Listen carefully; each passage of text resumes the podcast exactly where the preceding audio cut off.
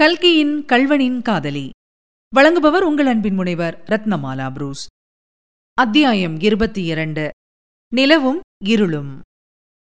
முத்தையன் பண நோட்டுகளை கையில் அலட்சியமாய் சுருட்டி எடுத்துக்கொண்டு லயன் கரையிலிருந்து படுகையில் இறங்கி தண்ணீர் துறையை நோக்கி நடந்தான் தண்ணீர் துறையை அடைந்ததும் நீர்க்கரையோடு கிழக்கு நோக்கி நடக்கலானான் அன்று பௌர்ணமி கிழக்கே பூரணச்சந்திரன் உதயமாகி சற்று நேரம் ஆகியிருந்தது மேலே இருட்ட இருட்ட நிலவு வெண்ணிறம் பெற்று பிரகாசித்தது சிறிது நேரத்துக்கெல்லாம் அந்த நதி பிரதேசம் முழுவதும் ஒரு மோகன மாய உலகமாக மாறிவிட்டது வெண்ணிலவு வெண்மணல் வெண்மையான நாணல் ஜலமும் நெடுந்தூரத்துக்கு வெள்ளியை உருக்கி வார்த்தது போல் பிரகாசித்துக் கொண்டிருந்தது அந்த வேளையில் அந்த நதிக்கரை ஓரமாய் வெண்மணலில் நடந்து கொண்டிருந்த முத்தையனுக்கு கல்யாணியின் ஞாபகம் வந்தது கல்யாணி கல்யாணி என்னிடம் பணம் இல்லை என்றுதானே என்னை நீ நிராகரித்தாய் கிழவனைப் போய் கல்யாணம் செய்து கொண்டாய் இப்போது என்னிடம் பணம் இருக்கிறது வேண்டிய அளவு இருக்கிறது இரு இரு ஒரு நாளைக்கு உன்னை நான் பார்க்காமல் இருக்கப் போவதில்லை இவ்வளவு பணத்தையும் உன் தலையிலே போடுகிறேன் அப்போது நீ என்ன சொல்லப் போகிறாய் பார்க்கிறேன் என்று தனக்குத்தானே சொல்லிக் கொண்டான் நீ என்ன சொல்லப் போகிறாய் என்னை திருடன் கள்ளன் என்று சொல்லப் போகிறாய் என்னை பார்க்கவே பயப்படுவாய் உளறி அடித்துக்கொண்டு போலீஸ்காரனை கூப்பிடுவாய் ஹா என்று சிரித்தான் அந்த நிசப்தமான நதி பிரதேசத்தில் அந்த சிரிப்பின் ஒலி பயங்கரமாய் கேட்டது ஆனால் என்னை திருடனாக பண்ணியது யார் நீதான் நீயும் உன் தகப்பனாரும் உன் உற்றாரும் உன் ஊராரும் தான் ஹா என்னை எவ்வளவு கேவலமா எண்ணினார்கள் இப்போது மறுபடியும் முத்தையன் சிரித்தான் அன்று சாயங்காலம் நடந்த பேரத்தை நினைக்க நினைக்க அவனுக்கு அடங்காத சிரிப்பு வந்தது யாரோ ஒரு பெண் பிள்ளை ரொம்ப திமிர் பிடித்தவள் அவளோடு சண்டை பிடிக்க திறமையில்லாத ஒரு பெரிய மனுஷன் அவள் வீட்டில் கொள்ளையடிப்பதற்காக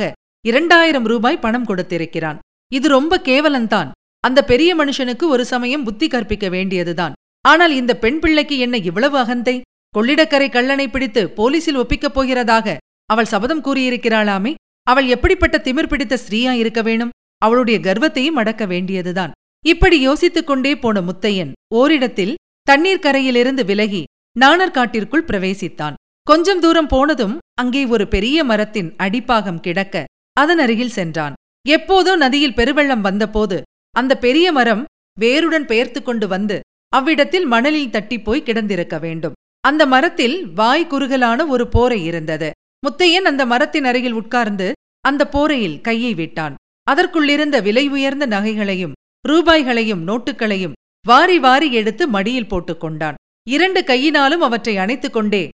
கல்யாணி கல்யாணி ஒரு நாளைக்கு இவ்வளவு பணத்தையும் உன் காலின் அடியில் போடப் போகிறேன் பார் என்றான் கிருஷ்ணபக்ஷத்து சந்திரன் நாளுக்கு நாள் தேய்ந்து வந்தது சந்திரோதயமும் நாளுக்கு நாள் இரவின் பிற்பகுதிக்கு சென்று கொண்டிருந்தது அமாவாசைக்கு முதல் நாள் இரவு நடுஜாமத்தில் முத்தையனும் குறவன் சொக்கனும் ஒரு வீட்டின் புறக்கடையில் நின்று கொண்டிருந்தார்கள் கண்ணங்கரிய இருள் சூழ்ந்திருந்தது சொக்கன் முத்தையனுக்கு வீட்டின் அடையாளம் எல்லாம் சொல்லிக் காட்டிவிட்டு நானும் வரட்டுமா சாமி என்று கேட்டான்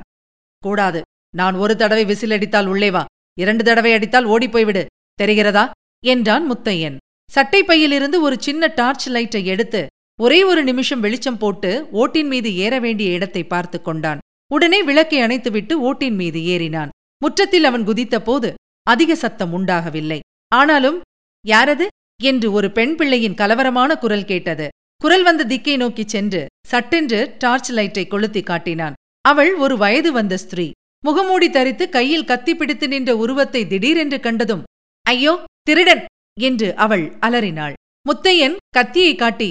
சத்தம் போட்டாயோ கொன்று விடுவேன் என்று சொல்லி விளக்கை அணைத்தான் இதற்குள் கூடத்தில் படுத்திருந்த இன்னொரு ஸ்திரீ எழுந்திருந்து முற்றத்தின் பக்கமாய் ஓடி வந்தாள் முற்றத்தில் நட்சத்திரங்களின் லேசான வெளிச்சம் சிறிது இருந்தது அந்த வெளிச்சத்தில் அவள் ஓடுவதை பார்த்து முத்தையன் பாய்ந்து சென்று அவளுடைய தோளை பிடித்தான் உடனே நின்று விட்டான்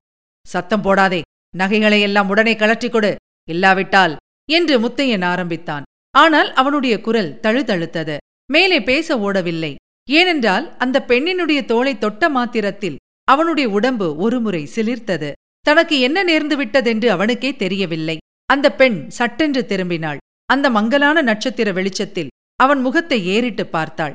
என் நகைகள் தானா உனக்கு வேண்டும் முத்தையா என்று கேட்டாள் முத்தையனுடைய காலின் அடியிலிருந்து பூமியே நழுவிவிட்டது போல் அவனுக்கு தோன்றிற்று அந்த குரல் அது யாருடையது டார்ச் லைட்டை அவள் முகத்துக்கு நேரே பிடித்தான் ஆமாம் அவள் கல்யாணிதான்